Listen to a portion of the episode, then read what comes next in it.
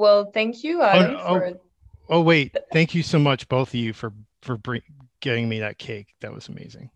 well, thank you for um for this wonderful dinner you just uh made.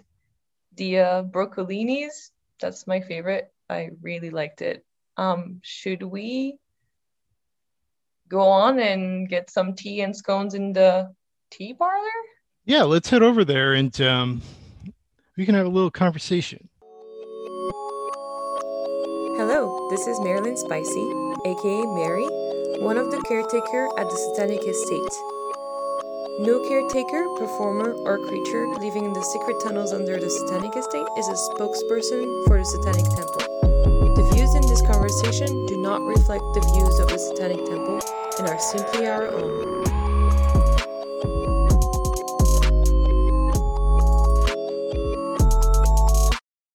Well, thank you for participating in this interview. I am very glad to put you on the spotlight tonight.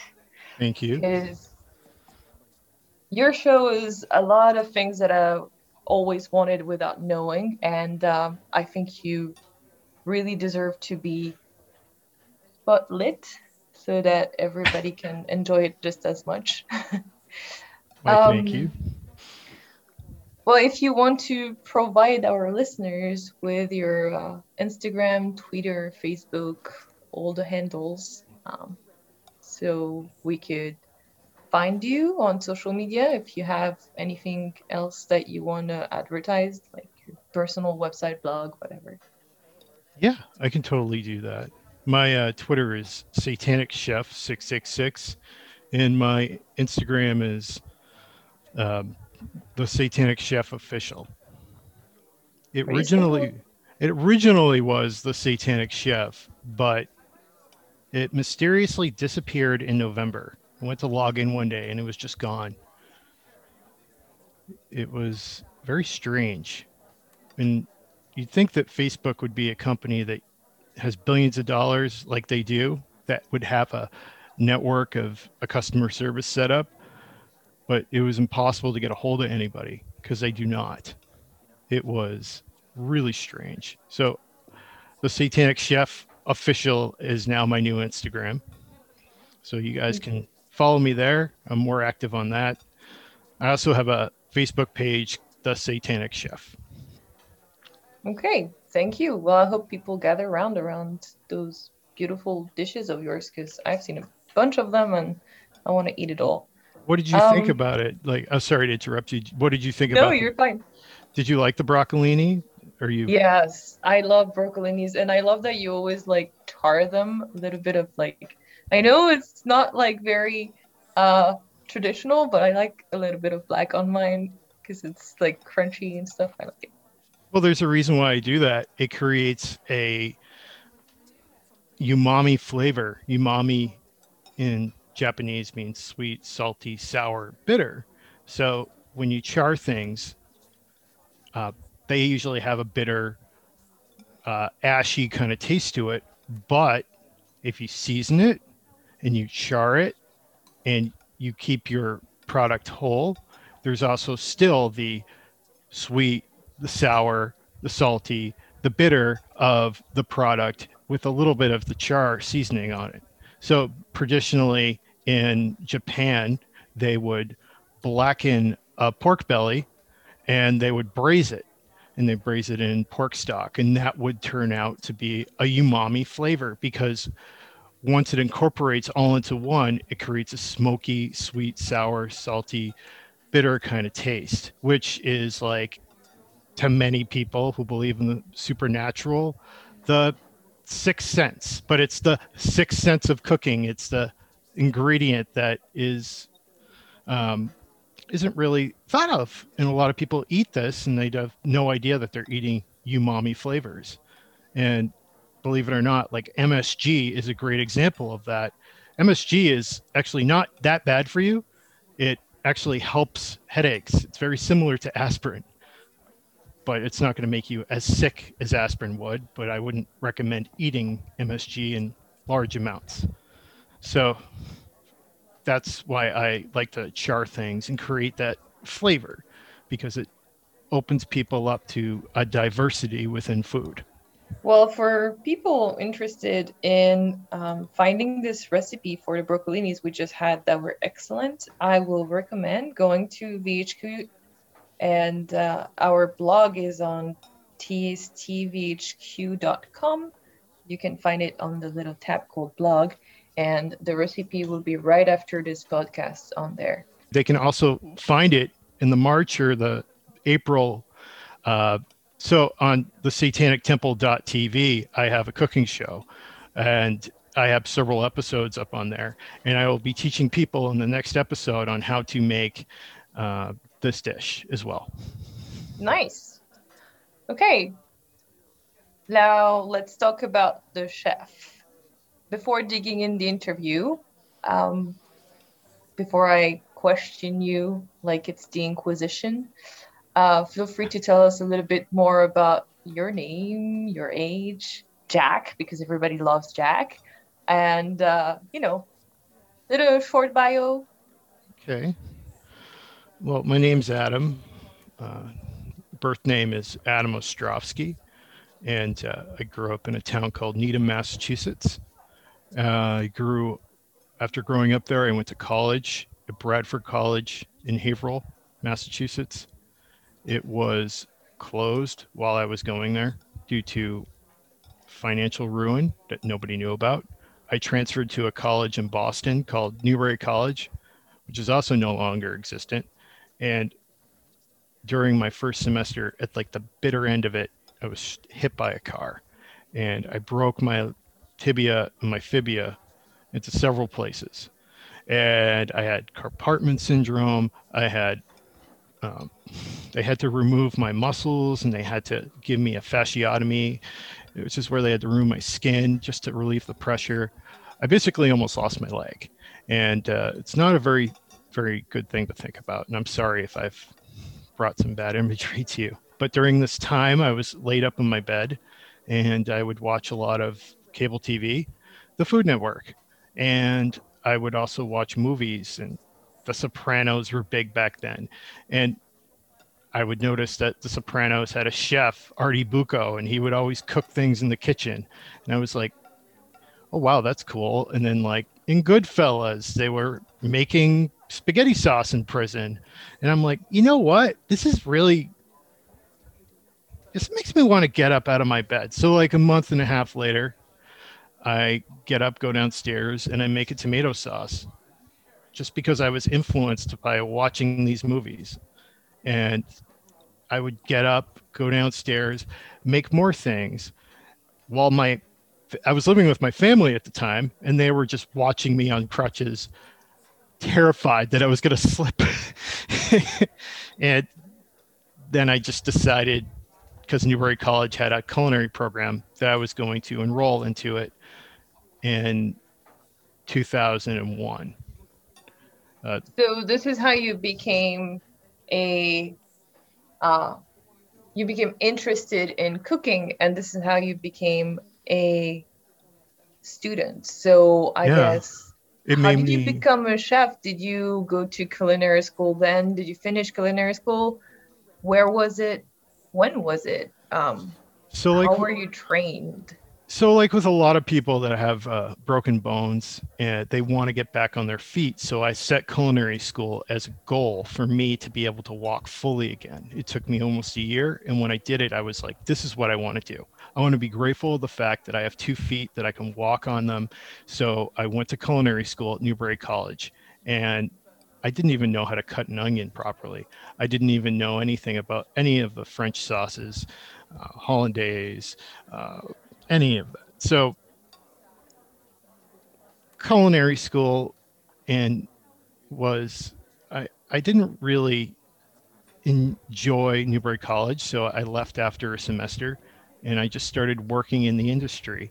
And I worked at I think a chain restaurant back then, and then I ended up getting an internship at Blue Ginger, which was owned by a celebrity chef by the name of Ming Tsai, and he had a TV program on the Food Network. His restaurant was actually a town over from my parents' uh, in a town over from my parents' house at the time. So I would just go there at nine in the morning and I'd work till midnight every day.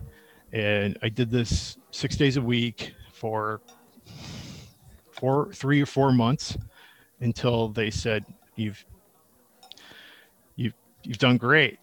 Uh, you should go get a job in the industry somewhere. So I did. I, I went and I applied to a restaurant in Boston and they hired me uh, called Sudla I worked, I met a lot of my lifelong friends and a lifelong mentor of mine, Louis DiBiccari.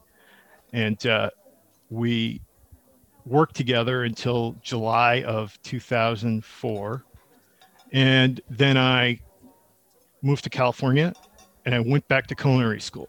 I went to California Culinary Academy in San Francisco and I was there for a year. And after I graduated, I did a couple of, would pick up a couple shifts at the Grand Cafe, which uh, was downtown in San Francisco. And uh, I ended up moving to Los Angeles and then back to Boston. That's a different story. And since I had moved back, I had worked in six, seven professional kitchens. Cool. Co- course of 14 years. So, what did you like best about your initiation of um, to to the unseen arts of cooking? What did you like least? Like you said, you didn't really like your first culinary school. What was what you preferred then in your whole initiation? It wasn't that I didn't like it. I was in a lot of pain at the time that I was going there. I still had a staph infection in my leg that was from my surgeries, and uh, I I was not in the greatest shape. I uh, I had some issues with alcoholism, so I wasn't focused, and I just would rather have not gone to school and worked in the industry. I that was probably the best decision I made. And I, I would recommend to people if you're gonna go become a chef, you should go to school for business management, get a degree, in an MBA, and then go to again not go to culinary school, but go work in a place that is called like a brigade kitchen, where you are learning a professional uh, way of cooking, not something where people are scooping things on a plate, but you're you're working and learning and learning about every single aspect of, of cooking in a professional manner. How to keep your apron clean how to keep your chef coat clean uh, cut your hair short like everybody else uh, say yes chef no chef head down. And i'm talking about michelin starred places. And uh, that is my recommendation to people so i have very mixed feelings about culinary school and it's funny because my brother went to culinary school and I've been working in restaurants for 15 years and I've I've worked for big chefs so I know exactly what you're talking about and I actually do recommend the same thing. Um, awesome. Culinary school is great to learn the basics, but you're never going to learn the job and the art without going in this kind of hell. Yeah, you're you're not going to you're not gonna you're not gonna learn it. And not everybody every chef is like gordon ramsay. Mm-mm. my still my favorite show to watch to this day is kitchen nightmares. All the old reruns of it. I just i just can't i can't do it like i just cringe too much. But anyways about kitchen nightmare they they travel i mean they have people from all over the place and everything. And you said that you lived on the west coast for a while and uh, then came back. Uh, a lot of people I believe uh, would want to know um, about the satanic chef because San Francisco, where you were, is pretty much like where where it was hot back in the days and stuff. So, you know, um, it was awesome. There's a chef that I really wished I connected with back then. He is a friend of mine now. He was a Michelin starred chef in the city. He opened up a famous restaurant called Number Nine Park here. He ended up at the fifth floor in San Francisco, and I I made some bad decisions while I was out there, and I really regret them. But one of the things that I am proud of is the life experiences that I had. So back in the day in San Francisco, you had um, tons of chefs, and it was this is 2004. So the environment of cooking professionally was definitely a lot more intense than it is now. And there was no filter on people. It was scary. There was blatant, more blatant abuse. And it was like going to boot camp. So, coming from the East Coast, I noticed that, and I'm not trying to knock on California at all. I noticed a lot of the kitchens were a little bit more laid back. So I probably could have taken advantage of that while I was there. Well, while you were there, um, did you did you do um, some kind of like satanic pilgrimage? Any stories, souvenir around that? Like, um, I did. Okay. Well, I've always been interested in Satanism for the longest time. So, what's your religious background before talking about your Satanism? Did did you were you raised um, in any particular um, religion setting? No, I was raised pretty much non non denominational. My father is Jewish, my mother is Episcopalian, and we would celebrate both Christmas and Hanukkah, getting tiny gifts at Hanukkah, maybe one gift, and then we just get a bunch of gifts on on Christmas like every other kid until you turn like 14 when you're and you know you don't get as many gifts. Uh, then you get you get tickets for the cinema. you get tickets to the cinema. You get a um, you get get socks. You get um, a gift card. so from that, you got interested in Satanism. Um, so when did you first get interested in Satanism? I got interested in Satanism probably around 92, 93. How sure. old were you? 12, 13. It was shortly after I read American Psycho by Bret Easton Ellis. Went to a camp in in um, northern Maine. It was a sleepover camp, and so every kid wanted to read this book, and we were all we were all just we all ended up with copies of it. and We're reading it, and it was like it it was so like terrifying. And uh, when I came back from camp, I was like, well, I'm not afraid of anything now. If I could read a book like that, I can read more books. And I would just study all the occult books in the library. And I, I don't remember if it was Time Life magazine was coming out with books on the occult and things like that. And around this time, Batman Returns had come out. And I was like 12, and I had like in my parents' basement, literally, uh, a closet where I had a designed a bat costume, just like Bruce Wayne had, and I would go in and put it on.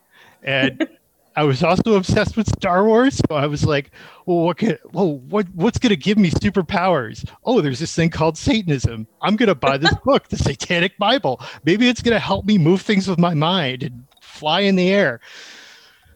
I ended up reading it, and the more the more that I grew older and I'd read things like about Aleister Crowley and um, Nietzsche and things like that, it started to come together when uh, I started reading Siddhartha in high school because that book focuses on individuality. And that's when I decided to really start calling myself a Satanist. And uh, it wasn't until I really broke my leg and I was laid up in my bed in my parents' house that I decided, well, I could call myself a satanic chef. That so, didn't really work out very well. so did you did you start as- associating Satanism and food or early on? Uh, yes, I did. I always so was that were you doing like when you were 12 or 13 and you started calling yourself a, a a satanist or like playing satanist did you make like potion cooking things. I don't know, something like that. I would try I- and I would try and do spells for the the silliest things. I once had like a cigar box. It was like a big cigar box, and I filled it with dirt, and I had some marijuana seeds, and I filled it in with dirt, and then I put Christmas tree lights in it, and I lit it and kept it under my bed. And I guess my mother found it, and she was laughing so hard, she almost had a heart attack. well, that's a great memory. I would I think that I was that. just growing. Yeah. so it didn't really work out. I mean, it wasn't until like I, a couple of years later when I was more cognitively um, developed that I started to realize that this was just a novelty act and this is not actually going to cast a spell. And I'd read other things like uh, involving the occult. Uh, so you were talking about basically the, the team in the kitchen. Um, because uh, TST Satanism is uh, community based, it's like social um, Satanism. Um, it's very much axed on self empowerment, just like you were saying um, by reading the book and everything. But are you a team player or are you more of a self practitioner of the dark arts? I mean, No, it's I- everybody's everybody is different in TST. Um, everybody practice differently, and it's not like we can speak for everyone. But yeah, I would like to I would like to know how you how you um, like team play in the kitchen and your Satanism. I have always been a team player in kitchens, and I've I've always known that when, and religion aside, that if you don't if you don't chip in and help others in some sort of a way, then there is no momentum and it's not going to work. So if you keep to yourself and you go at your own pace, let's say you see somebody making a mess in the corner and you just carry on with your day and you don't help that you know that person is struggling with their prep you know that person is probably not going to if that person reaches down to just help clean it up to clean it up themselves they're going to get distracted they're going to be in the weeds and it's going to affect the team. It's going to affect the food. It's going to affect the chef because that's his product. So the way i look at everything else and always have from a general perspective uh, in, involving religion satanism or just everyday works of life is that you should go and help that person.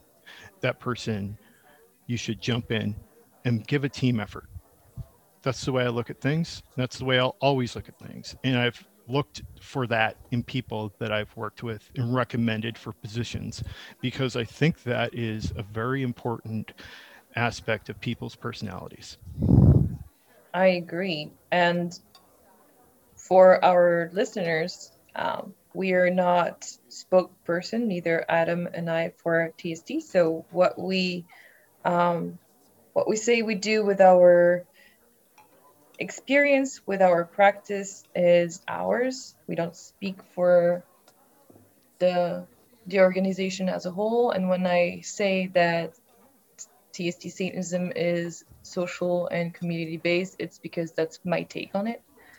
Um, but about the team play, you say you help others, but do you accept help? Because I know that sometimes when I'm cooking, like I just don't want to have anybody around. Maybe I'll have Jack.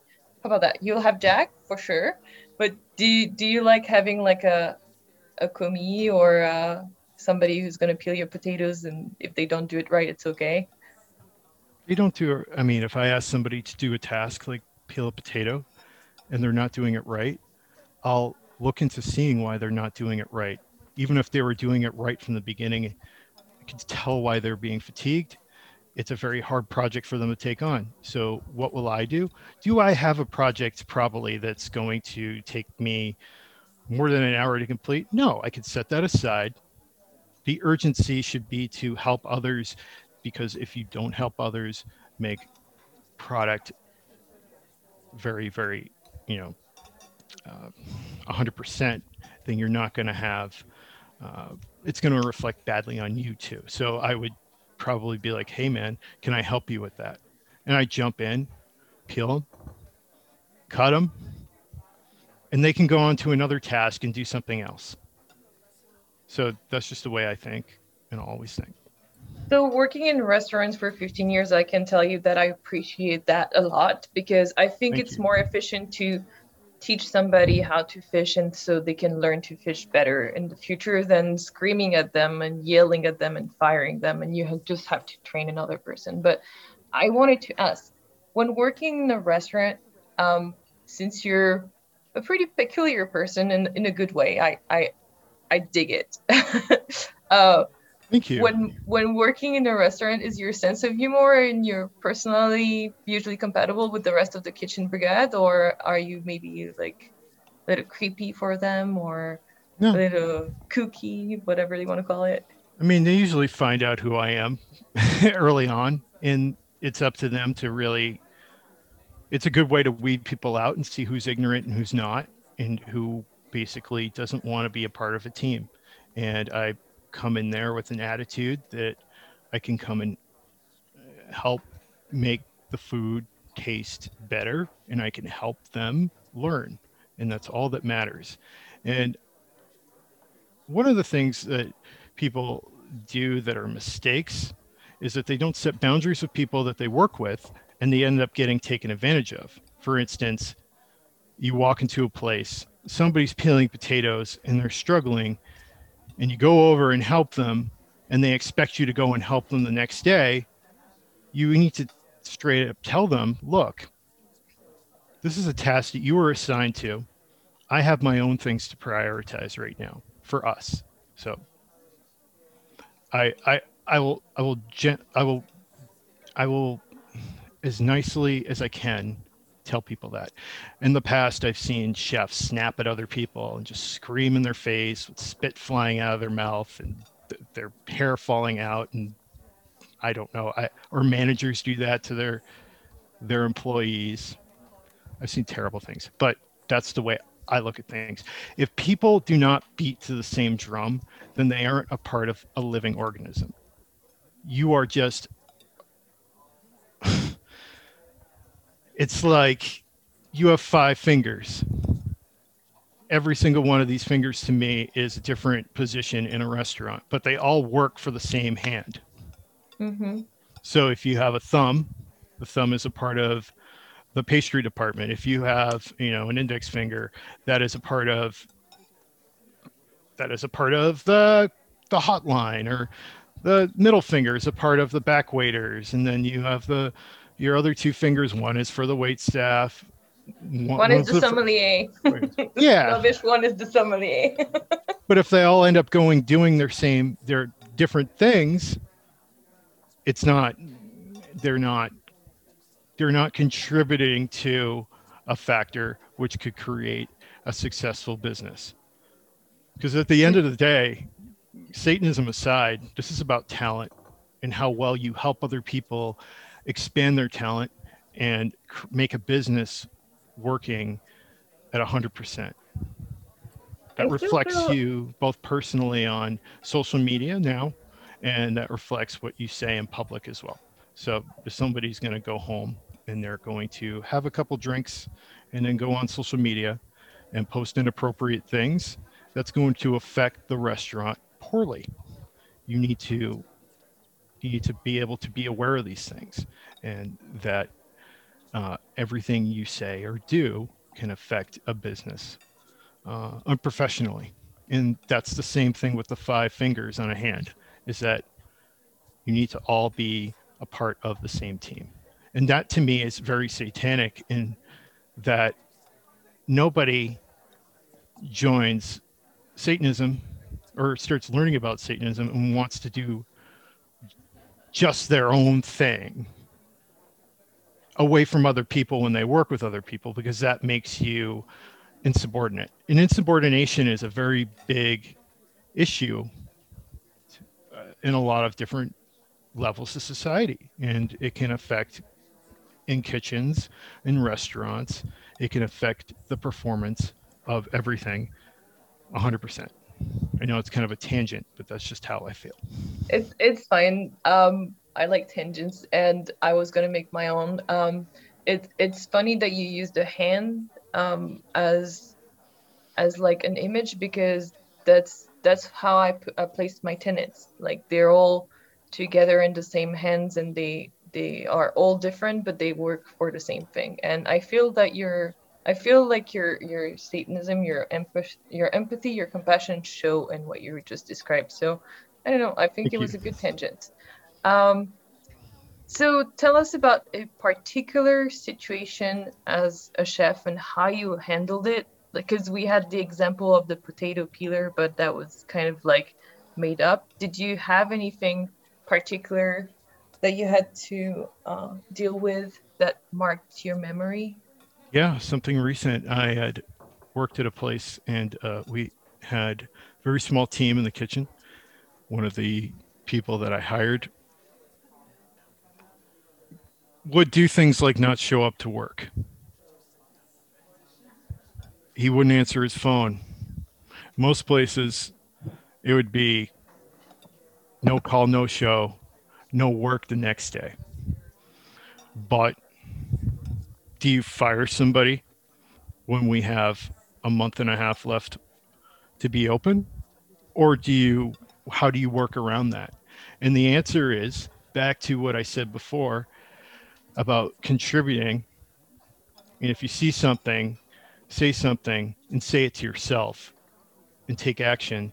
That is exactly what I had to do. I had to say, look, I can either let this person go or I can keep this person on and take the responsibility of their job. You need to, re- people really need to think about that when it comes to being a part of a team. That is, that is satanic in many ways. Yeah, I think it, it as I said before, it shows empathy, compassion, and at the same time, if you hired that person, you took responsibility and you, you know, rectified the harm that has been done, etc. Yeah, it's very, it's very us. um, so is there is there a chef you admire the most? Who and why? Yeah, there's a, I mean, I couldn't just put it as one, but I think a group of, there's like a group of, group of chefs that I've looked up to in Massachusetts. Uh, Tony Susi, David, David Bosenstein, Louis DiBiccari, Jamie Biss, uh, Dante De Magistris, Will Gilson. And I look up to these guys and we're all close professional friends and uh, like jamie bissonnette is a, a prime example of a great success story and he grew up in connecticut he was a hardcore punk kid moved to massachusetts did the, worked in restaurants here moved to france worked in france for, for a while moved back became the head chef of a restaurant became the head chef of another restaurant became a james beard award winner and owns six restaurants all over the world. That is a great success story. That is somebody I look up to. And I was just actually talking about this earlier with a friend of mine. It's funny you asked that because I'm going to kind of incorporate what I'm about to say into this. I've noticed a terrible trend of cliques in the restaurant industry recently where you have people that are being more recognized by the media for the fact that they're friends with somebody else and that they haven't had the experience necessarily needed to perform. And that they it, it's become it's become kind of a sad issue where i feel like a lot of people are undermining talent and looking towards what's trendy. And i think that's always been the case with a lot of things. And social media, uh, especially influencers, will definitely be one of those people that are clueless to a lot of things. They might have a food blog, they might go into your restaurant, but they don't know anything about the chef. They're just doing it because they want to be cool. So let's let's just pose a little bit because I have a few questions about um about what you just the the whole paragraph you just said. Um, so you said some people that you know, some chefs that you know, have like had a, a great success story and everything. Yeah. You you had quite you had quite the audience too. And I heard about a book you're working on. I suppose it's going to be a very personal and satanic book, uh, like a like the the satanic Bible of cooking. You know, like the uh, like the what is what is that chef that had that book? You know, like a classical recipe book, but satanic. Um, so we want to know more about that. Uh, what is your favorite cuisine, and what kind of cuisine are you going to offer in this? Like, what's your favorite cuisine to cook? Or um, My so I have a cookbook coming out, and then I have kind of a story about my background, which I am writing separately. And the cookbook is going to be titled Black Arches, a Satanic Cookbook. And it is a professional cookbook, meaning that all the recipes I have um, used professionally, and they are t- they are all incorporate my professional teachings for over the years. And I, I compare the the workings of being a professional to somebody that is a uh, martial artist, like somebody that's a third degree black belt. You every every time you you know you gain experience professionally or gain experience uh, fighting, you get a different colored belt until you finally get the black belt, and then you get different stripes. That is uh, that is that is how I am focusing this cookbook, and I'm incorporating a lot of ideas with Satanism as well as topics like satanic panic, and giving it my own twist on things. that's that's awesome. Um, Thank you. And you were talking about uh, trends, and I'm thinking, you know, there are some like TikTok recipes and stuff. Like people have their own declinations and stuff like that. So you said you said something about uh, about that. What trends are you noticing in the food that amuses you or enrages you, uh, or attracts you? Um, you know, like uh, the everything charcoal goth, uh, or everything rainbow and everything. Some, some. I mean, I think the rainbow thing is stupid, but that's cute. You know, uh, the charcoal thing, it's Right looks pretty, but whatever. You know. um, what basically what enrages me and what really insults me are these TikTok trends. and one of them is the feta cheese trend. Like there's this dish where people are putting a bunch of cherry tomatoes into a pan and melting a block of feta cheese and they're posting it. That- Guilty. That is exploiting an art. you know, I, I'm guilty of doing similar things too, but uh, uh, it's just uh, it's exploiting an art form and it's giving people more credit that have no experience uh, or in any business uh, cooking, getting them, you know, attention and good PR.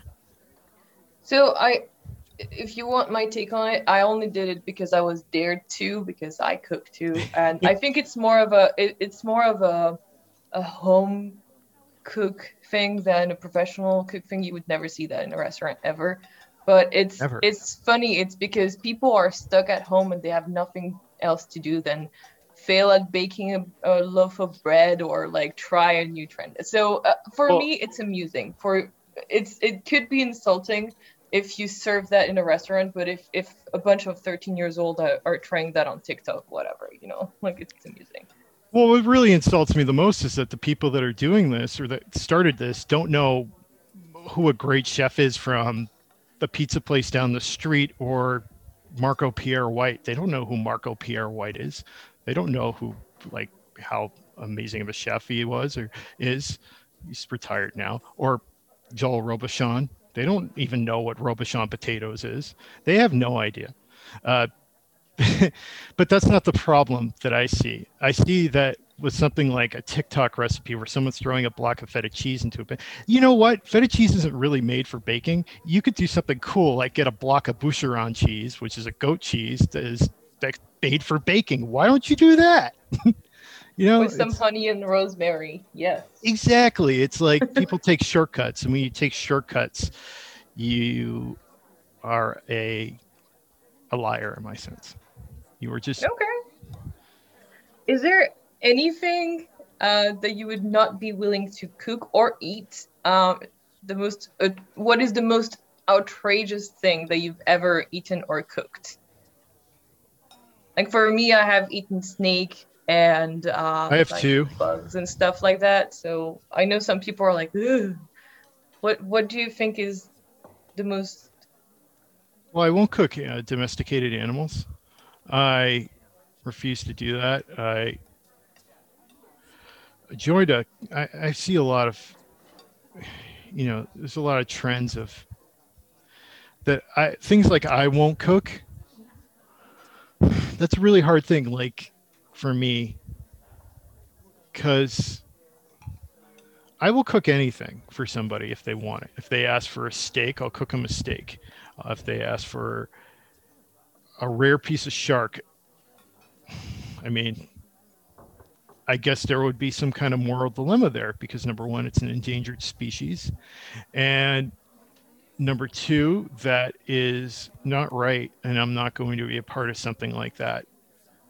That is where I put my foot down. I will not cook any kind of expensive, like tiger meat or any kind of endangered, like I said, endangered species or something like that. I have my someone gave me a like a bunch of human meat, I'd be like, no, I am not touching that.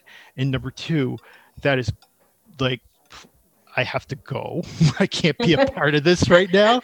Um, it's funny that people think that satanic satanic practitioners, uh, Satanists, are uh, eating babies and stuff like that, and we're like, um, what kind of meat is that? right. But um, anyways, I'm glad you have some ethical boundaries. Um, I do. That's that's great. and even So- recently, I've tried to help cater to more uh, vegans and vegetarians Mhm. with my cooking, and um, that's just because I, I I care. I think it's very uh, appreciated, and it's very inclusive of you. Thank you. Um, and we were, I was just saying, like people think that we eat babies in some kind of ritualistic thing. they do. Some some people think that food is like magic, and uh, and like magic in the movies, you know, uh, you like say put that. everything in a cauldron and everything. And uh, there's no great spell casting without a great sacrifice or price to pay. It's funny you say that because a lot of people, when I tell them, well, I'm a satanic chef, or it's explained to people, they go, Does, do you sacrifice babies? Do you do you drink blood? And these are people that are supposedly super open-minded, super diverse, but when it comes to uh, involving themselves with somebody like me, they don't want to have the name satanic attached to them. They don't want to take those risks. So I see it in two ways. I see it as I see it as a social acceptant kind of way of thinking, and I see it as uh, and from a discriminatory discriminatory point of view that I think that it is very discriminating to uh, not want to do business with somebody because the name is scary. I think that we've had uh, situations over the history of time, and we still are, where people have been labeled and have been afraid to, you know, have somebody that is working for them that happens to be a gay chef. We're not going to we're not going to give this chef any PR because we don't want it to look bad on our business, is an example. Or uh, our chef is a person of color, or the manager is a person of color. We can't we can't publicize ourselves because we don't want to have uh, some kind of bad press and lose business. So I think that uh, to answer your question, that I think that people, when it comes to seeing the word satanic, that we're still very behind the times, and that people are extremely misinformed, miseducated when it comes to this kind of a topic. That we were taught growing up that satanic means blood sacrifices, uh, stuff that you would see on the CW network, Buffy the Vampire Slayer, uh, Satanic Panic. Uh,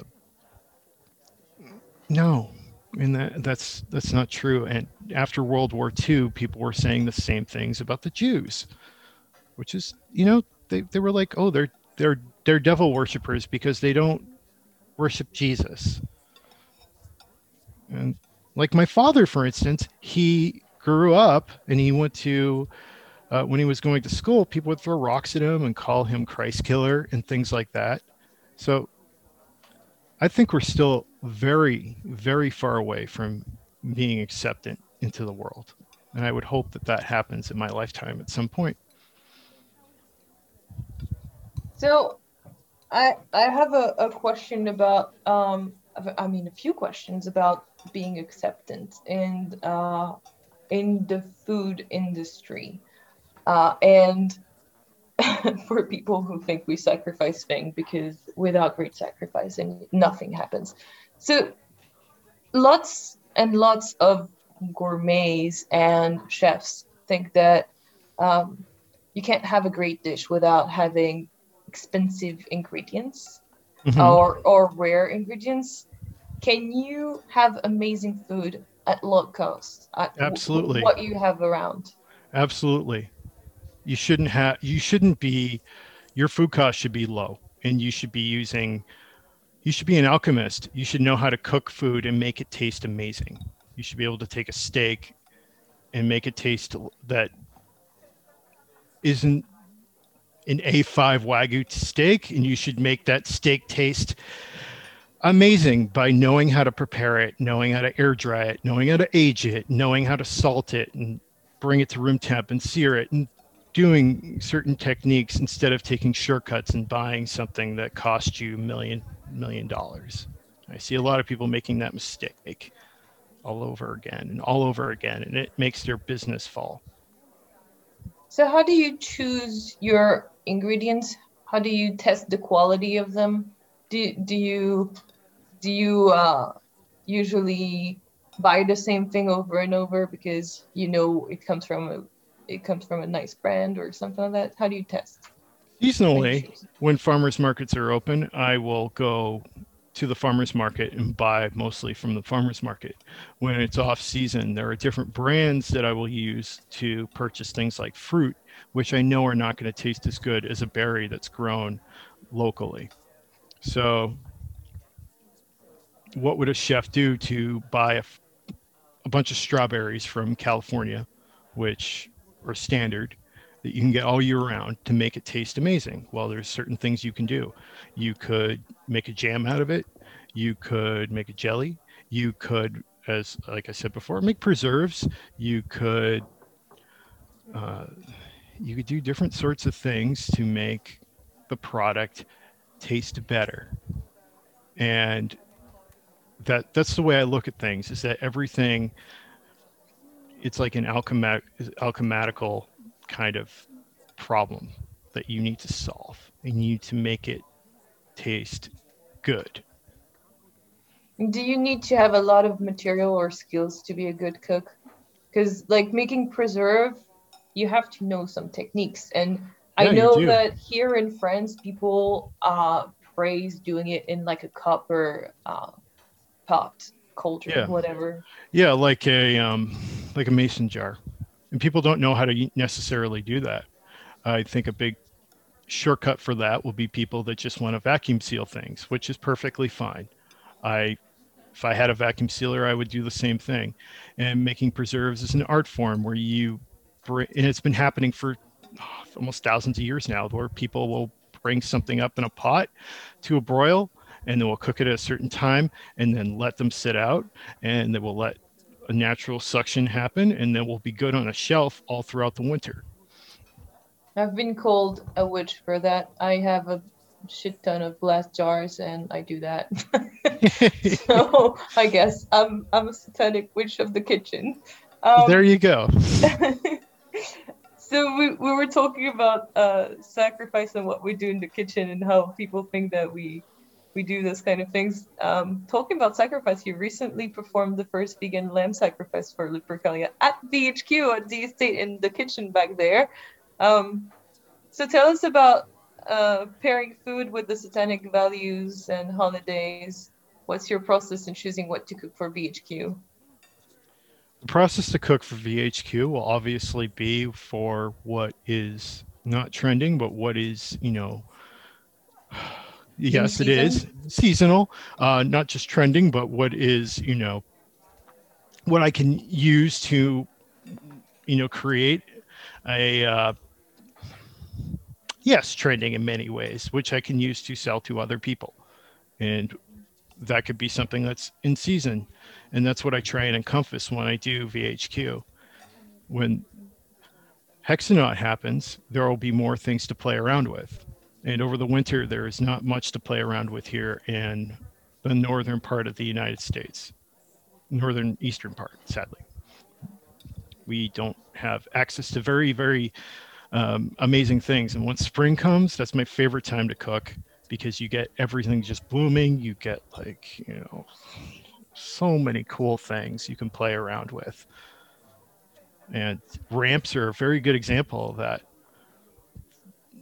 They, they only grow at a certain period of time. I think it's from like around late March to like early May. And you buy a ton of them and you might use a couple of them raw and you might buy pounds of them and peel them and pickle them and they last you all year round so i guess we just got a hint at what you're going to offer us for Hexennacht, isn't it exactly yay i got some tea out of you so talking about drinks um, and food um, something that i do in restaurants is pairing drinks and food yeah.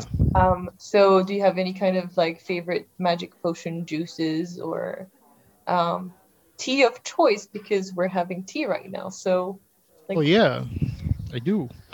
I love green tea. Jasmine green tea is my favorite, but if I can get a hold of just regular green tea, that is something that I love. I love coffee a little bit too much. And I can blame you. That's one of my favorite things to drink, and I love seltzer water. Cool. Do you uh, do you make your own um, like flavored seltzer water? No, I don't. I don't have a machine. I buy it. I usually buy a local brand, Polar Seltzer. If I if I can dare giving an advice to the chef, I used to work in a creperie that was right in front of an olive oil and balsamic uh, place, and mm-hmm. they would sell a a 12 years old uh, peach balsamic. I love to put that in my seltzer water, and also in any kind of That's beer cool. that was like uninteresting or white wine. And people would be like, "That can't be vinegar," and I'm like, "Sure is." Sure as fuck is. Yeah, you can put it on your so ice cream. Yeah, I know before. it's so good. The raspberry uh, dark balsamic on on ice cream, even vegan ice cream. If you have like coconut sorbet, whatever, it's so good. Please exactly. try it, you guys. Educate yourself to like weird stuff and and get some balsamic on your ice cream. that's that's such a good point there, and I think going back to what you said, like I think like can you make amazing food at a low cost? When I taste a lot of vegan food that is pre-prepared that I buy in the grocery store because I have tried plant-based diets, uh, I've noticed that a lot of it just doesn't taste that great, and they can make it taste a lot better by incorporating different kinds of ingredients that can be readily available to people, like things like you just said, like a aged peach balsamic vinegar you know, Vincanto or something. And, and that that that is that is something very important to think about. is that you, as a chef or as a cook and a home cook, can make anything taste better if you want to. You can have a better life if you want to. And that is the same thing with being a Satanist. Yeah, we make our own destiny, we make our own plates. we do. So, what is um talking about destiny and like future and everything? What is the the thing you're the most proud of as an accomplishment, whether it is as a chef or a Satanist or a person? My most uh, proud accomplishment would be personally uh, not drinking. I think that, that is a great accomplishment and honestly i know it's it's a generic thing to say but proud of you thank you it's been almost four years now so i feel a lot a lot, a lot better with my life than i did i lost a ton of weight too. I was 230 238 pounds in 2016 and i'm now 185 190 let's not lie. I put on a couple pounds since the pandemic started. I mean, a lot of people have. It's, it's you can't really blame yourself. You're you're dealing with so much like the rest of us. Like this is like the least of our worries, and we don't see it anybody. Is. We're just alone with ourselves. Whatever. You know? so what uh what makes you the the happiest as a chef, as a Satanist, uh, or you know, like as a person, um, and especially in those hard days? what makes you the happiest? Feeling self accomplished and knowing that I have done things right and that I carry, um, that I've not made any mistakes. I think I've become more sensitive over the past four years to making uh, inadvertent mistakes, like forgetting, forgetting to send an email or um, just simple tasks. Or because uh, I could go, well, you know, when I was drinking, I could just use that as an excuse for like n- not responding to something quick enough. But you know, now it's like now I have uh, I've set the bar higher with myself. So that that goes with cooking. Like if I'm working in a kitchen and I have under seasoned something, and I am selling it on a plate, and the chef comes over, the executive chef, friend of mine or somebody, and he tastes it, and he goes, uh, "Dude, that tastes um, it needs a little bit more seasoning in it, just a little bit more lemon juice." I mean, eventually, in my mind, I will get upset with myself that I didn't, you know, I didn't do things right.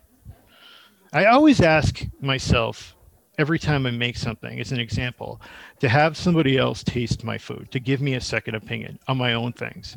And that is something I learned early on. And that goes with teamwork.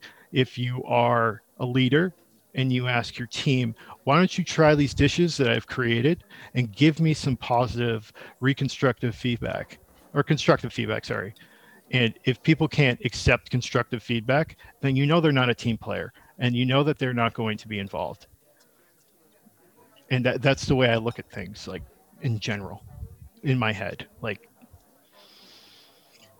I, I, I always love to have feedback, but I have to say, always under season because you can season your own dish. I don't like salt in mine, so just add the nice volcano salt I have on the table for you. Thank you. you exactly. but anyways, I thought you were gonna say Jack when I said what makes you the happiest. I was like, Jack, Jack. that does make me the happiest. He's my he's like my little buddy. I love him a lot. I adopted Jack in September. He came from a family that was not very kind to him. They treated him as an inanimate object, as an Instagram thing, I guess. I can't find him anywhere. And uh, they they supposedly had a ton of money and they just had a doggy door in a room that they'd let him go out and come out and he had no interactions with any other pets and they had a prong collar on him which is inhumane and uh, their main concern was that he would get out of the room and he would jump on their expensive couch. And they lost it after he escaped out of the room and jumped on their couch when they were sleeping a couple times, so they surrendered him. So I think his the he was probably they adopted him in a mall, and the mall puppies are the worst because they are used into forced breeding, and uh, so he he was a dog. he was bought at like a, a pet store somewhere. I don't know if it was a mall or something, but um, you know, he at eight weeks and he was probably surrendered at a year and a half. So I'm glad I have him. Now. We're also glad you have him because we love seeing him going around being a mini chef, being your sous chef. He's so cute. He's All adorable. the pictures and everything. He's on a diet now because he has gained a significant amount of weight. His daddy cooking a little too much. Anyways. Giving him things like pizza crust or steak or anything he wants. No more. He's on a 700 uh, calorie a day diet now. I mean, he's a, he's a small furry person, so I think 700 is good. My friend said that he looked like a mortadella the other day. I love that he's here with us. Oh. I have something to ask you because we're in this wonderful room with all the stuff that I love books and oddities and curiosity. I've heard that you have a memorabilia collection. How Yeah. did you become a collector? I became a collector By like the around way, 27 Jack years can jump on the couch and roll around on the on can- the rugs and everything is welcome to. This house is his house. Did you hear that, Sorry. Jack? He can hear it. Dogs have good ears. They can hear through headphones. I became a collector. Well, I would collect VHS tapes or little trinkets here and there in my early 20s, but I really got into collecting things after the first time I quit drinking uh, towards the towards the end of 2007 and I would buy a lot because I had tons of money left over and I would buy things on eBay. I would buy things from online auctions. I have tons of movie memorabilia from the Munsters to the Addams Family to uh, some some cool true crime stuff. Some uh, I had some really great taxidermy things. I've got a two-headed cow. I got two albino goat heads. And I've got some really cool artwork that I've collected over the years. Got a Lee Childers original paint uh, picture behind me of David Bowie. He was his tour manager and became a world renowned photographer, most notably for taking his pictures of Lou Reed. He was around the same genre as Mick Rock, who was also an amazing rock and roll photographer who did a lot of pictures of Bowie. But I have that, and I have a lot of artwork from a friend of mine uh, named who passed away recently named Stephen Kasner.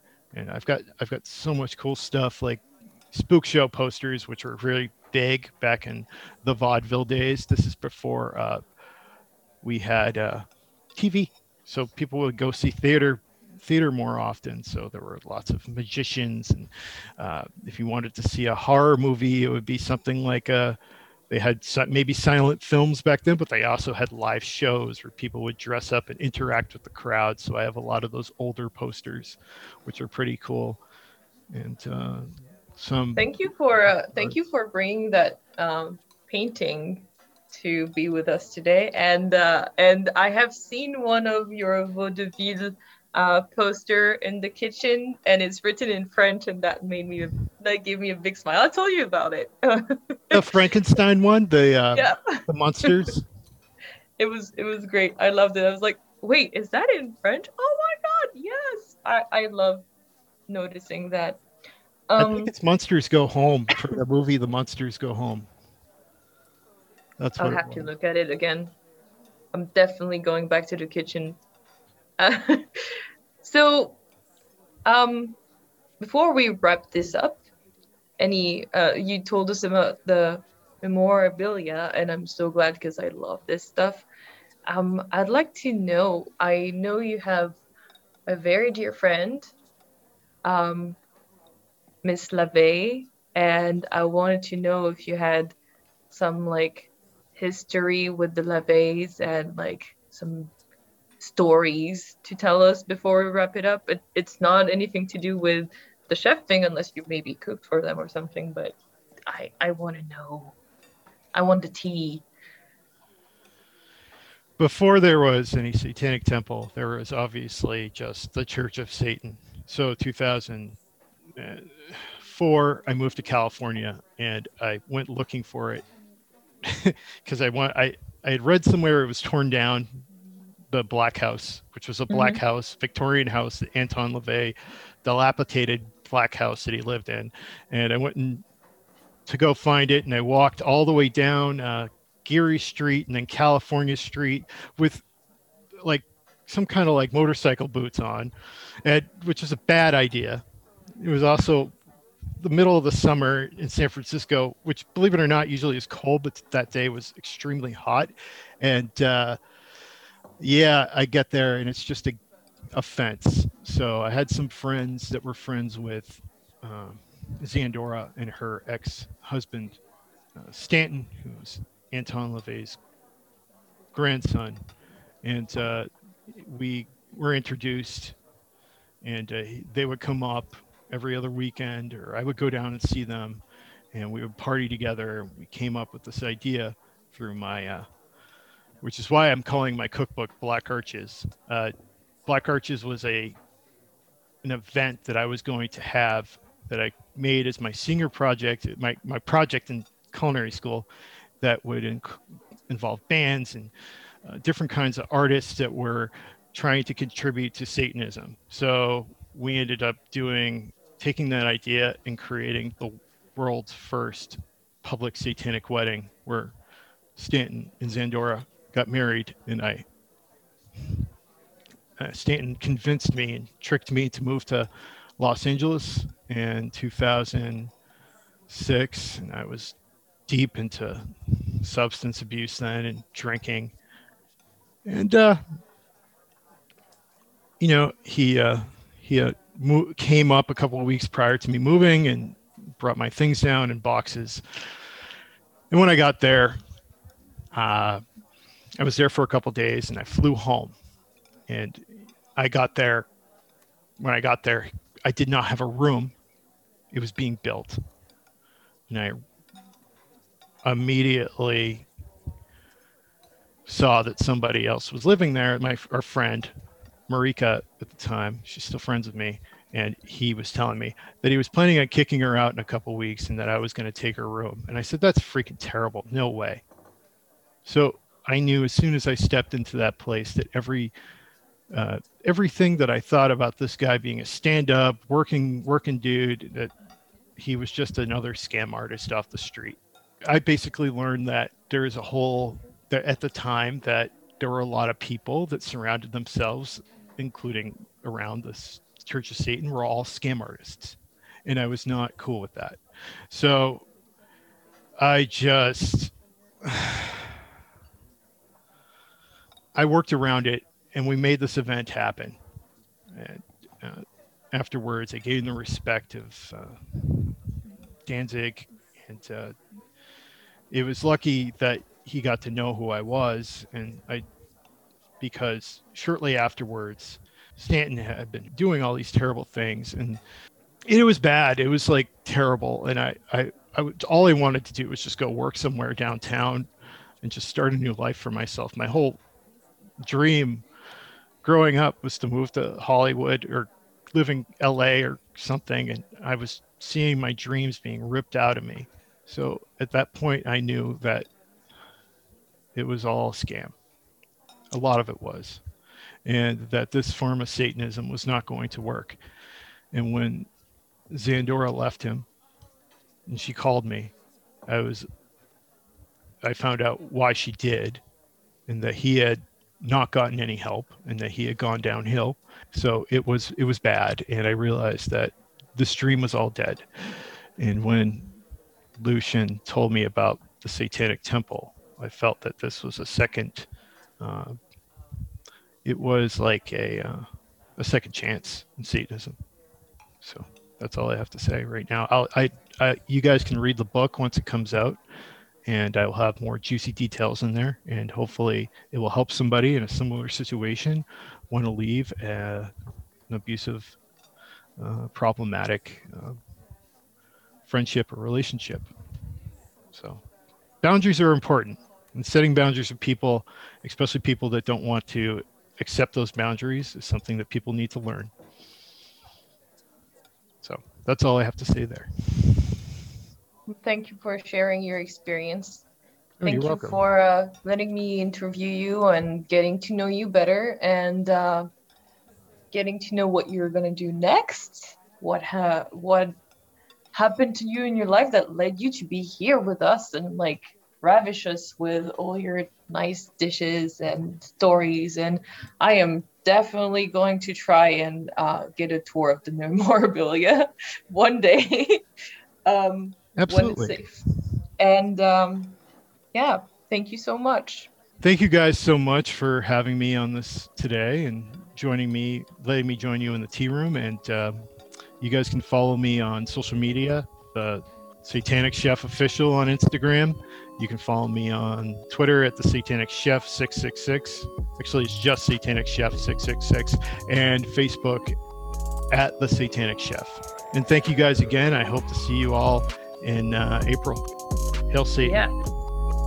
No, Satan.